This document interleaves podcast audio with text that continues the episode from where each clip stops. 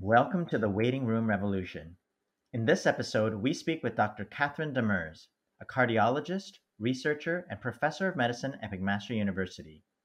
She leads a heart failure clinic which sees patients with various serious heart conditions. We try to reveal the roadmap for heart failure and what to expect along the various stages from early, middle, late, and end of life. Hi, I'm Hsien Seow. And I'm Sammy Winemaker. We talk to people who have information and tips on how to unlock a better illness experience. The waiting room revolution starts right now. Catherine, welcome to the podcast. Thanks for having me today. I'm uh, really grateful uh, to join you today. Catherine, as a cardiologist, you see patients with various heart conditions like chronic heart failure, or chronic obstructive pulmonary disease, COPD, coronary artery disease, and various other things. What is it like to care for these patients? So, I've been practicing for over 25 years, and um, I've been interested in patients with heart failure that have complex disease. So, often um, people that uh, may have had misdiagnosis or have a complex presentation and uh, often this leads to um, more, um, uh, you know, very uh, heavy management of heart failure. So a lot of medications involved, a lot of visits, a lot of blood work, a lot of tests. Uh, some patients get better. Some patients uh, feel uh, slightly better, but not that much. And some people actually get worse. And um, the people who get worse, well, some of them we can offer uh, heart transplantation if they're young and they don't have any major issues, um, and or maybe what we call ventricular assist devices. But unfortunately, most of the patients, when they get uh, closer to the end of their disease, we we have to make sure that they're comfortable uh, and that they're able to be with their loved ones and to uh, limit uh, too much testing or, or unnecessary procedures at end of life. Catherine, we are going to ask you everything about heart failure, and you're the perfect person because of the work you've done. Um, you and I go back some years uh, talking about how we can improve the heart failure experience for patients and families. Um, and we're excited to pick your brain today. Like, how often do we get to sit with a cardiologist with your kind of skill and be able to just not hold back and just ask you everything. So, so here we go. um, okay, so uh, so for our um, listeners, who many of them are citizens, patients, families, caregivers, if you were to describe the heart failure journey to um, the average person, um, can you describe it to us? So, so heart failure, uh, you know, one is like is a negative term. So, so I want to say that heart failure is so people present at all ages, mostly older though. It affects mostly older people, but it can affect younger people and even kids. Um, so we see that the, the they present with difficulty breathing, shortness of breath, difficulty breathing at nighttime with legs that are swollen, and eventually they get better when we start medication. And, and we have um, a lot of medications now that are proven to help with not only with symptoms and quality of life, but also with uh, prolonging life, preventing hospital stays, um, and and uh, uh, making sure they're better. We also have devices like defibrillators and resynchronization pacemakers that also helps uh, help the patients uh, survive and, and get better. So, so we know that when we use all these uh, medications and devices uh, together, patients are going to feel better and their likelihood of getting worse or in hospital or dying of the disease is decreased dramatically. So, so we made a huge amount of, um, of improvement from that perspective. Unfortunately, some patients uh, at one point uh, they start getting worse. So the kidney function gets worse. They don't tolerate the medication as well. They start getting uh, shocks from their defibrillators. They, they keep coming in and out of the hospital. Uh, and that's when we start getting concerned and if um, thinking, you know, do we have other options and, and, starting to, to discuss that, you know, things are getting worse and, and we need to talk about uh, what are their goals and to make sure that they're, they have a good quality of life.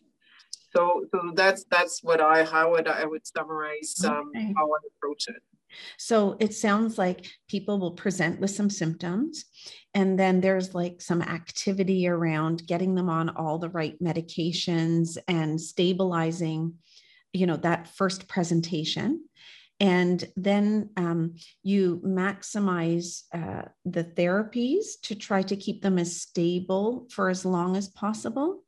Uh, and then at some point, I'm just paraphrasing you, at some point in the illness journey, they start running into trouble again and have these um, exacerbations, uh, which you continue to try to manage their symptoms and uh, try to prolong life as much as possible. But inevitably, some people will move into the more um, advanced stage and uh, some will pass away from heart failure.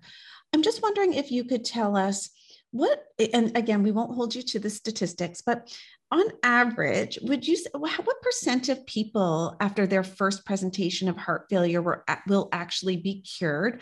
What percent of people will be stabilized and it's just chronic forever? And what percent of people will actually have a downward trend over time? So, so it's kind of difficult to say. We we uh, we know um, uh, that uh, some patients, for example, as long as they're on the medication, the pumping function goes back to normal, and and they do well. They have a normal life, and and it's it's very unlikely that they're they're going to get worse. Um, so, so it's really important that people do take their medication and that the medication are affordable. So that's like pharmacare is so important to, mm. to keep people um, out of the hospital so that they can afford those medications. Um, so the ones that we see um, that when they, they start having events that when they start getting worse, that's when we want to see them in the heart function clinic. Uh, people, these are the people I want to see as a, mm. as a heart failure specialist to make sure they're on all the best medications. There might be clinical trial drugs that we can start or, or use um, and, and always look at all the different options. And I'd say uh, it, it's really tough to say, you know, who's not going to respond, but that we always look for some signs of, of, of worsening, worsening kidney function, not able to tolerate the medication, blood pressure is low, uh, mm-hmm. they keep coming into the hospital. And that's really tough to say, you know, how many people are going to get there. Many people don't. Uh, but when we get mm-hmm. to that stage, we really need to get heart failure specialists involved to make sure that we've optimized all their mm-hmm. medications and that we know that they, the, all the options uh, are there for them. And then we also need to realize that at one point they, they might not do as well and to start at least discussing, you know, what, what an end of life might look like, look like for them. When people have heart failure and they're first diagnosed, okay, what are the kinds of things that you are monitoring to tell you and to tell them if things are getting worse or not? Okay, so that's a really good question. So first, you know, I want to make sure it's the right diagnosis. So I want to make sure that you know it is heart failure and it's mm-hmm. not a, another it's a, not another breathing problem or there's mm-hmm. not something going on with their thyroid gland or their blood count and some you know some other reason why they might feel tired or short of breath. So I want to make sure that we we really clear that. And then when I've confirmed the diagnosis, sometimes it's even tricky for me, even though I have tons of experience. I have patients I see, I'm like, it takes me maybe a little couple visits to figure out, yeah, they do have heart failure or they don't. I mm-hmm. always check their kidney function. So with uh, blood work, I check there. I always also have an, uh, an echocardiogram, an ultrasound of the heart. That's like a basic uh, uh, need for any patient with heart failure. And because you have different kinds of heart failure, you have heart failure with a normal pumping function, and you have a heart failure with reduced pumping function. You also have issues with valves. So you might have a leaky valve, a leaky mitral valve, a leaky tricuspid valve. or a tight valve. You might have a tight aortic valve, and we, that's aortic stenosis. So that actually can be fixed. And then you might have mitral stenosis. And again, if that's severe, that also can be fixed and we can cure your heart failure. And you might have significant vessel disease, and then you might need to get bypass surgery. And again, we can fix the heart failure with that. And for those that, you know, those are not issues, we can definitely, you know, again, use the medication but we will watch the echo. We will watch the symptoms. We're going to look for leg swelling, shortness of breath. And as I mentioned, we're going to check your blood pressure on your a regular uh, basis, your heart rate, and we're going to also make sure that your kidney function and potassium remain in, a, in an acceptable range. Okay, so um, the things you, so that's amazing. It sounds like when someone first presents with what looks like heart failure and you sort it out and it truly is heart failure, you're looking for the cause of the heart failure. And sometimes people are lucky enough when caught early that you can fix the cause, like you said, like a, a valve problem or a rate heart rate beating problem or something like that. Um, okay, and so uh, at is it possible though that even though those things are fixed, like a leaky valve or a tight valve, that they could still develop heart failure down the road? So let's say, you know, like you fix the valve with a, a, a new aortic valve. Uh, eventually, you know, hopefully that valve's going to last 10, 15, 20 years. Sometimes it can happen that uh, that valve might need to be replaced and it, it, it down the road. And at that point, it might present with heart failure again. Or, or rarely we can see that a valve, you know, a valve that's been replaced gets infected. And, and we that's why we ask people to make sure they have good dental health, a good mm-hmm. dental hygiene, to make sure that there's no risk of getting the valve infected. But that that can always happen. But we always we're hopeful that they they they stay healthy and they they stay out of heart failure that they don't have to see me in clinic. Yeah uh, if you've done a good job they don't have to see you. That's right. Oh, so but um, the people that do continue to have to see you you're following their echocardiograms and looking at their pumping function. You're following their kidney failure their symptoms their vital signs and their function to try to gauge whether or not you have stabilized the heart failure or if it's advancing into new chapters. Is that what you're saying? Yeah, and then one thing I forgot to mention is like, you know, the symptoms, how they feel, you know, the shortness of breath, the leg swelling, uh, what they're able to do, how much walking they're able to do.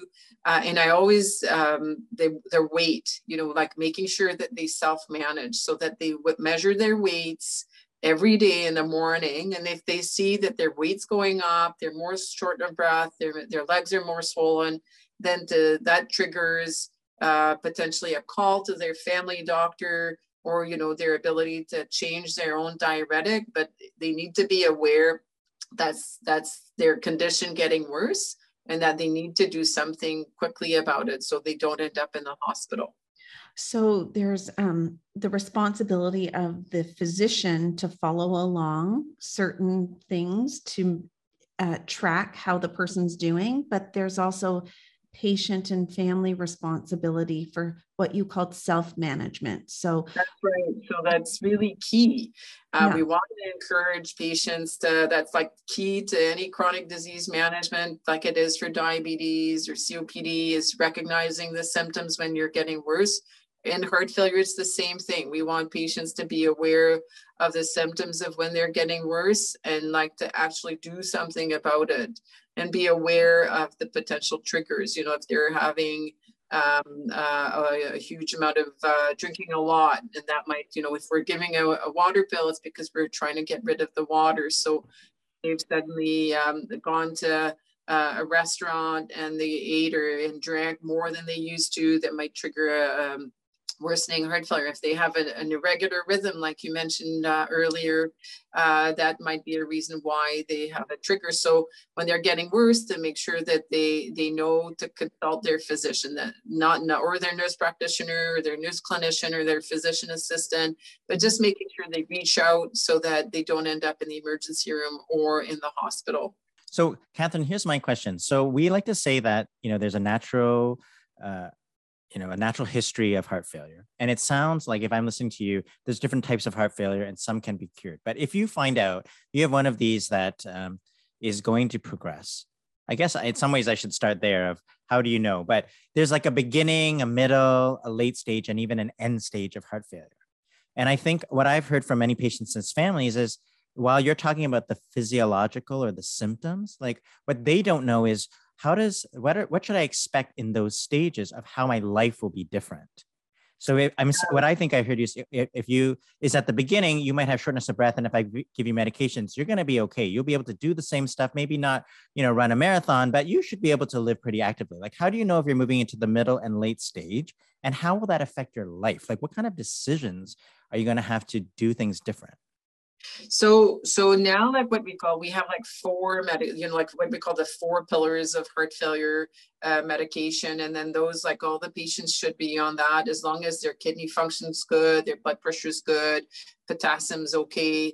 So if they and they need to be on the maximum dose and then and we're having challenges uh, getting patients on those uh, medications first and getting them up titrated to the level it should be um, so the first thing is making sure that they're well treated, you know, making sure that they have the best drugs, what's guideline directed. And then when, when they're on those drugs and they're still having symptoms, then they might need a bit of tweaking. So, so they need to see a specialist maybe, and then they, they might need to see a heart failure specialist at one point. So usually uh, I end up seeing patients that, that you know, the whole range. So I see some younger patients in their 20s that present with heart failure, which is really unusual. And they potentially end up uh, sometimes with heart transplant, and some others actually do better and they lead a normal life. They they're like social workers, their moms, uh, they exercise and so on. Um, uh, and um, what really what concerns me is when they start, we see a change in their kidney function, or their blood pressure starts low, getting low, or I'm having to decrease the dose of their medication. That's a sign to me that things are getting a bit worse, and then we need to. And then I start seeing them more and having to, to adjust their medication more. So that's kind of a sign that things might be getting worse. Uh, they they um, they might feel that you know in their daily life they they are a bit short of breath when they're going upstairs. Uh, they're having some trouble, you know, making the bed or doing groceries and and needing a bit more help uh, from people around them. Uh, and then when um, the symptoms get difficult to control, you know, when the the, they don't respond to, to the regular water pills, then we have to increase the dosage. We have to be on large doses and even on intravenous dosage. There's sometimes some difficulty to control symptoms when we get to that stage of life.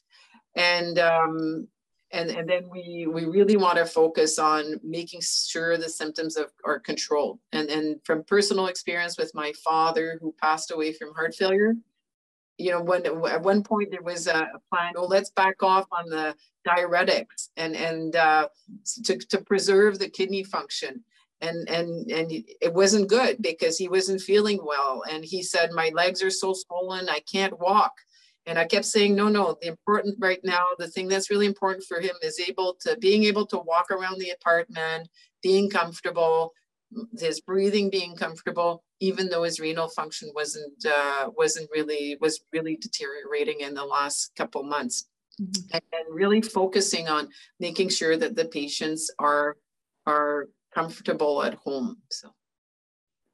So it sounds like at some point in the heart failure journey, um, the heart, the, the symptoms of heart failure um, win over preserving the kidney function um, that that becomes a priority. But I was wondering, Hsien, if you were wondering how the patients know they're moving through the illness journey. It sounds like Catherine uh, has described multiple ways that she, as a clinician, knows that the person's worsening over time. Um, and I heard you say, Catherine, that some of the things the patients and families might begin to understand is that at the beginning of the illness you you try to get them on the right medications and they go up up up the medications. And that's not because they're getting worse.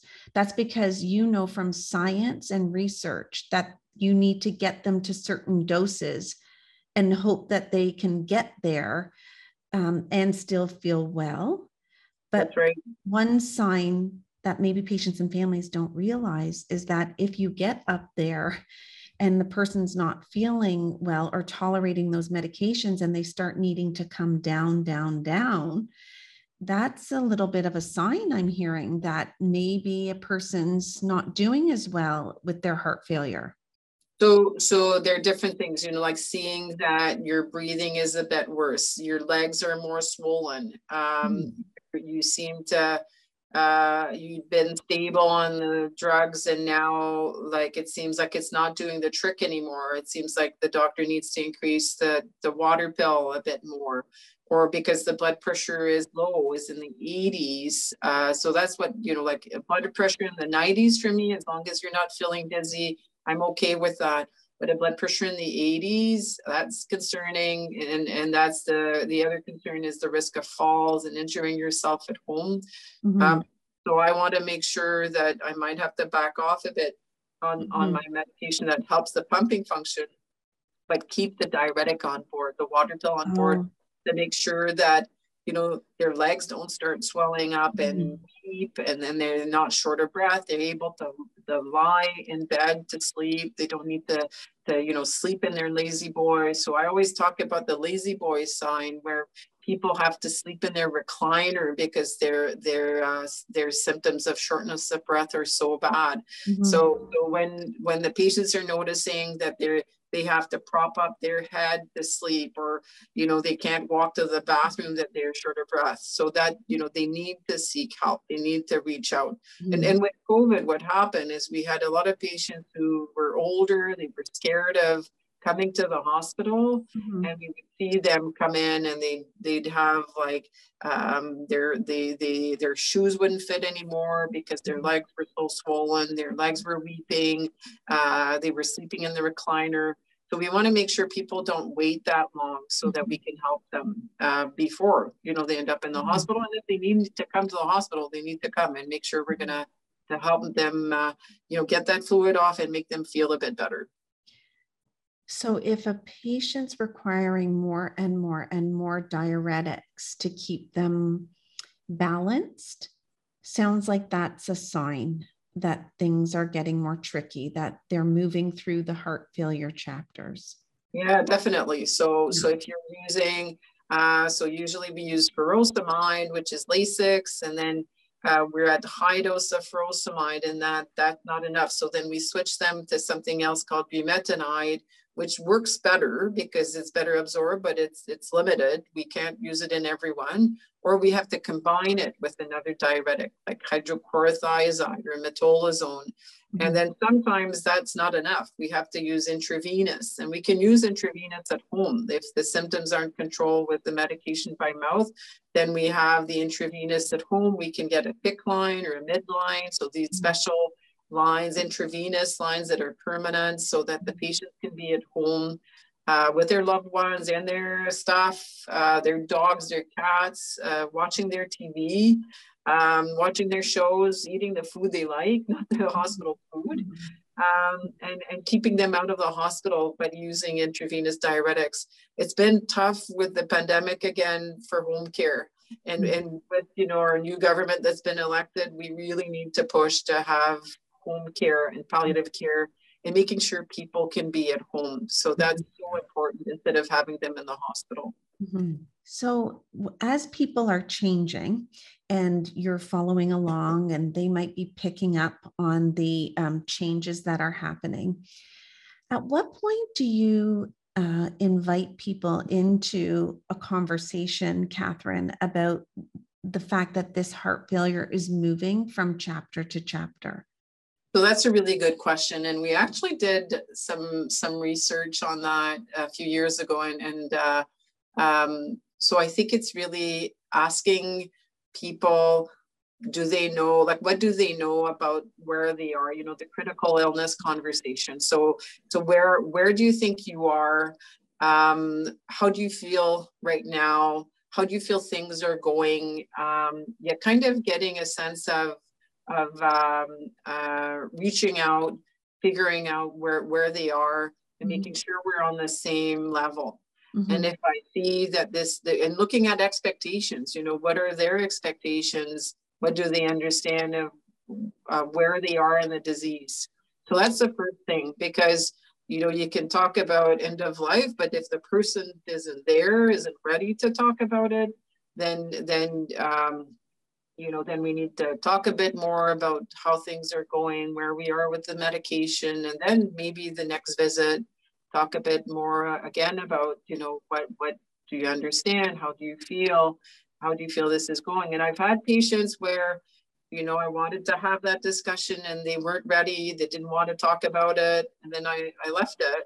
And then um, uh, they they wanted to see someone else because they they were they within the heart function clinic because they weren't ready to have that discussion, which is fine, and I'm I'm fine with that um, because it is tough. And again, my father came to a, presentation I did on end of life at, uh, the, at a Canadian meeting. And, and he was like, well, I, I he said, he stood up, he was a pediatric cardiologist, and he said uh, he didn't want to hear about the bad things initially. He, he, he didn't want to hear about his prognosis, his how many years he was going to live. And because we're really bad at predicting that in heart failure. We, we're not we're not good. It's not like can not as good as cancer where we know when they don't people don't respond to chemotherapy. This is what's going to happen in the next mm-hmm. three to six. Mm-hmm. So in heart failure, I, I try to you know check in with them. You know where where are you? What's your understanding? And and uh, when you have that open discussion, they'll answer that question back to you and say, "Hey, mm-hmm. Dr. Demers, how do you find I'm doing?" Mm-hmm. Uh, and they know me well enough at one point to to say um, you know you're starting to do more tests or you're starting to uh, to change these medications what mm-hmm. does that mean mm-hmm. so you're comfortable enough to ask me those questions mm-hmm. so the patients need to be asked questions you know they need to ask their doctors mm-hmm. you know uh, what does it mean when you're changing my medication what mm-hmm. does it mean when uh, uh, you're you're repeating an ultrasound or mm-hmm. uh, asking questions why the tests are being done, asking questions why the medication is being adjusted. Is it just standard care or is yeah. it that the situation is getting worse? Yeah, because often um, people will get some information, but they don't really get the meaning of it so when people doctors say okay we're doing another test or we're changing the dose or by the way your potassium is this level or by the way your creatinine and your kidneys are at this level people feel they're getting information but what they don't realize they're not getting is the meaning of it. And so um, it sounds like you encourage people to seek um, more than just the information but you want them to have the meaning of all of this as well um, the one thing I was going to um, ask you about, because you mentioned prognosis, is I'm going to tell you what I tell people, and you can tell me if I need to course correct. Okay. So, for those people that aren't cured of their heart failure, the underlying cause of the heart failure can't be cured, and they're going to go through a progressive journey over time. I tell people that at the beginning, really, the only thing we can rely on in terms of a timeline is um, population statistics. And I know there's been a lot of changes with groovy medications like Entresto and other types of interventions. But generally speaking, when I went through medical school, people talked about the fact that heart failure had an average timeline.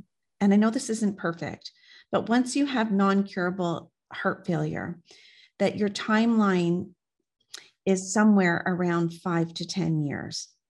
So that's that's changed. Mm-hmm. Um, those are num- numbers before what we call quadruple therapy. Uh, so I actually don't quote that almost. So I usually say five to 10 years if you're not well treated. Okay. Um, yeah. So with the new medications, we definitely have seen a big change of people's pumping function recovering and, and really preventing heart failure, hospitalization, and delaying death in a major way. So, So those numbers, I'm always really uh, um, I, I'm I'm careful about using them uh, because they were pre for that four medication combination we use. Uh, I'm going to push you on this. Yeah. Okay. Okay. So it's it's not easy to get people on the quadruple Therapy. maximum doses. Okay. So what you're saying is if you can get people to the ceiling of the quadruple therapy without tipping them into side effects, those people's average prognosis is better than what I just quoted. What right, percent of what percent of people though, Catherine, and you don't have to be exact, get to that though?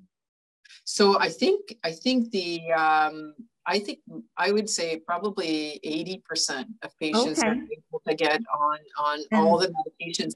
And I think there's a big problem with inertia. So mm-hmm. so this lack of getting patients to the maximum tolerated dose, getting patients on the right medication. So for example, switching them from uh, uh, ACE inhibitors, uh, uh ARBs to Entresto, switching mm-hmm. them, making sure on, they're on the proper beta blocker, they're on a good dose, which making sure they're on what we call an S, you know, Jardiance or, you know, dapagliflozin, empagliflozin. Mm-hmm. So we have a lot of, one is getting patients on the right medication.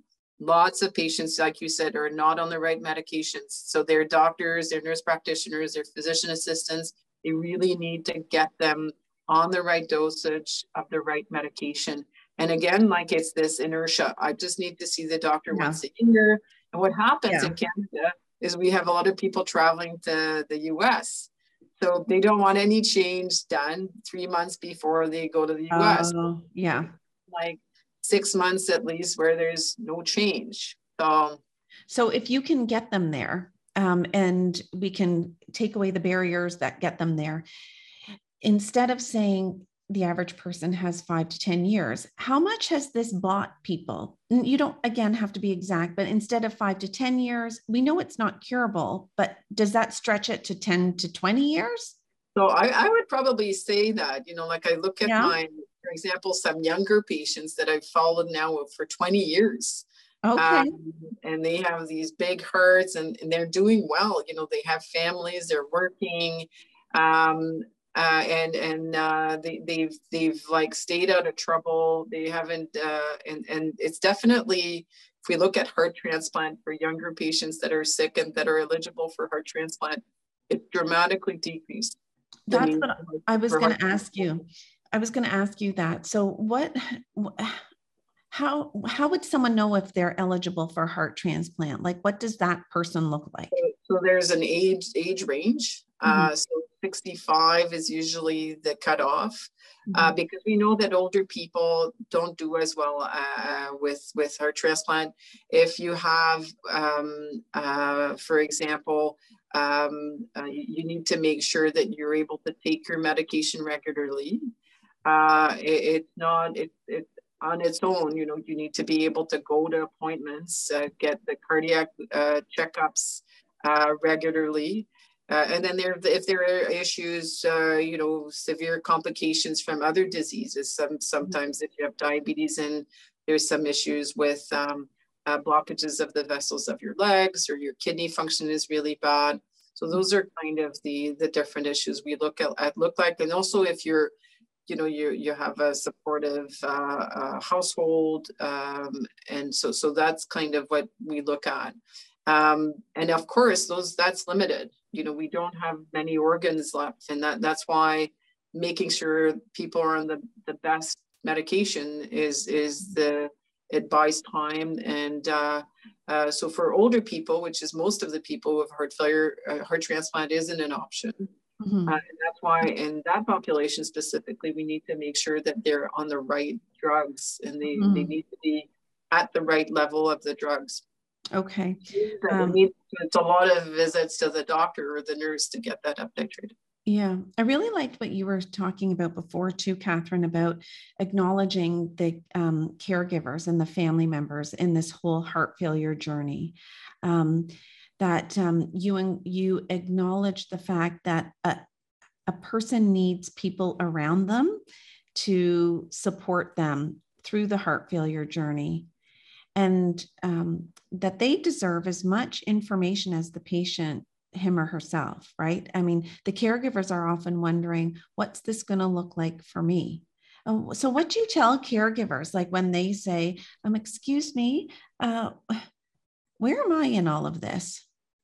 So that's such an important question because um, we know first of all that people that are alone um, tend to not do as well. So, so, the, so you know, finding a way, you know, um, to have volunteers maybe to to you know visit these people and and watch out for them would be so important. Uh, uh, so that would be one thing. But like if you and then you need to make sure that those caregivers aren't burning out. So especially when the patients are sicker at the end of life, making sure that there's proper support because sometimes it can be morning at night and and and you're you're there all the time. They're not eating well. So you need to make sure that they're they're uh, they're around. Sometimes they also feel stressed. They feel that they're the patient feels that they're a burden that they they request too much help. And then there's been a lot of uh, there's been some research showing that although the patient might uh, perceive that they're a burden if you look at the caregiver burden scales they're not that high um, mm-hmm because people feel that it's uh, an obligation and they want to care for their loved ones. Uh, that's mm-hmm. really important to them and being part of the journey. And and and I find one thing that's really important is respecting the caregiver. So if the caregiver is speaking on behalf of of the patient and they're saying, you know, I find that this medication doesn't seem to work for them, or I find that they they they're worse, or really listening, you know, hearing what the caregiver has to say mm. because they know that person so well and they mm-hmm. know them a lot better than the the family doctor, the cardiologist, the physician assistant, the nurse that take care of them. It's it's that person is so important. They know what drugs they've been on. They know what uh, when they've been in the hospital, what went well or didn't go well, and we really need to listen to them and hear what they have to say. And I've been uh, uh, I've had an experience myself where I, I, with my father, where at one point I was really surprised on how a healthcare professional um, reacted to me. Of course, you know, I'm very knowledgeable and all that, but I was, I felt that um, uh, a bit put down, I, I, that I wasn't respected as a, as a caregiver. And, and I, and I really, that's really, really important. So for your dad's situation where he wanted to be hopeful, at what point did you feel like you were using a palliative approach to care? Or at what point did you feel like he realized look this isn't going to be better. These are you need to change your goals uh, i think it was like three four months before him dying but he still like for for me like palliative care doesn't mean no care you know like so so i've tried to say that to so many people. So he had this massive nosebleed and and i said we have to go to the hospital he says yeah but i'm dying. And i'm like no we have to go because you know this is something we can fix. And so we got that fixed quickly brought him back home. Uh, he had like a, a pneumonia and he's like well you know i said well we can just give an antibiotic if you do better then and that that actually bought him you know a week a week more with his family. Mm-hmm. and he was so that was so important to him. So i said you know I always said, you know, you're the one who decides, you know, the ball is in your court. And when he was getting thicker at the end, I said, okay, let's connect with your cardiologist. You know, I'm not making the, the decision. I'm going to present the facts. I'm going to tell your cardiologist, here's what's going on. And you and your cardiologist are going to make the decision of what are the next steps. It sounds like to me, by the way, Catherine, that you actually provide palliative care for your patients. The way you help them understand their illness journey and, um, you know, uh, companion alongside them and uh, help them with their symptoms and ask really important questions and elicit questions from them and you're watching the caregiver and you're trying to maximize both the length of life and their quality of life and you remain um, you know focused on hope and also planning at the same time. I'm sorry you sound like you're providing palliative care as a cardiologist. Would you agree with that I, I I would say I agree with that, and I would say I'm going to quote my uncle who died of heart failure. So he was a surgeon. He was a gyneco obstetrician gynecologist, and he told me he said, you know what, you can't fix this problem because you know surgeons like take the tumor out, they fix the mm-hmm. bladder or so on, and and I said, no, the drugs we give you um, he says the drugs are are palliative. And a way you know he was kind of right. So we don't cure the disease necessarily because if you stop the drugs the disease comes back. Mm-hmm. and, and, i said uh, that he was right. Uh, but you know we do a really good job at it. And then at one point uh, unfortunately the drugs uh, for some people don't work anymore. And we want to make sure that they're as comfortable as possible and with, they're with the people they, they want to be with and they love. Mm-hmm. It sounds like this with these new combination of drugs, it isn't that trajectory of, you know, keep going to hospital, that those intermittent exacerbations. It sounds like you can keep pretty, pretty stable until a point when, you know, their legs keep swelling and you can't manage. And then basically there's only so much we can do. There's only so many more tricks in the bag. I agree with you, Sam. I think we we've changed that curve that used to be kind of steeper to yeah. not steep and longer, and that it comes later, a bit like what yeah. uh, we were saying a bit earlier. Yeah, mm-hmm. I guess it's still like as a listener, I'm just trying to figure out how would I know when I'm at the end. But it sounds like you've kind of answered that. There are Uh, you, your your legs will swell. You'll you'll be still be on the drugs, but your shortness of breath. It'll be harder for you to do all the things you would. You'll sleep more, like on the recliner, because it's just too much energy. So that's a big signal. And as a family member, you need to be able to you need to know that hey, I'm going to need to do all the meals, move them around, carry them to the bathroom, and this and that because they can't. It's going to be physically difficult to do that. So home adjustment falls. These are all the kinds of things that we need to prepare for when you're in that late to crossing over to end stage. Is that right? Those are the uh, kinds of things. You know, having a walker and aids, and uh, maybe a PSW to help with uh, with the daily uh, showers and all that. Yeah, you know what I tell people um, about how they know when they're in the more advanced stage um, is you know that overall, no matter what anyone does with respect to um, fine tuning their medications, et cetera, et cetera, there comes a time where their body just cannot hold up to all of this any longer. And over time, from month to month to month, they will begin to exhibit a overall decrease in their stamina and their energy level and get more tired. And those are the kinds of things from a palliative care perspective that we track over time to tell us it's almost like a barometer of how where the person's at in their illness journey. Um, aside from the um, the troughs and the peaks, we can step back and track how much they're dimming like a light switch over time, uh, and that um, a person who's starting to need more help from other people they can't do the things they used to do. And it's not because they're just having a bad day or they're in an exacerbation.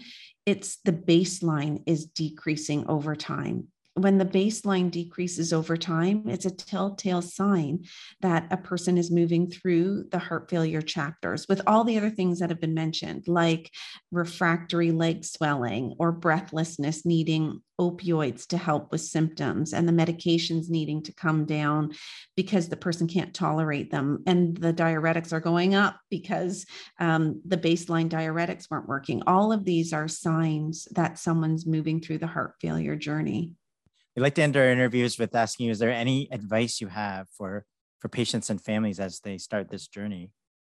I think uh, keep the conversation going. You know, make sure you talk to your family doctor, you talk to your cardiologist, you ask questions, uh, you make sure you're on the right medication. And when things are getting worse, you know, make sure you get the uh, the, the ask your questions and make sure you you you have the answers. I think that's really important. And and uh, uh, trying to you know take your medication. So that's what we want. We want patients to, as much as they can to take their medication because we know that it it delays uh, the the bad part of the heart failure. Thank you so much, Catherine, for joining us today. Thank you, Catherine. That was okay. great. It's right Thank exactly you. what we needed. Thank you so much. Thanks for listening. Don't forget to rate, review, and subscribe if you haven't already. You can visit our website, waitingroomrevolution.com, to learn more about our movement and how you can join it. The podcast is produced by myself, Kayla McMillan, Valerie Bishop, Shilpa Jyothi Kumar, and Maggie Sivak. Our theme music is Maypole by Ketsa.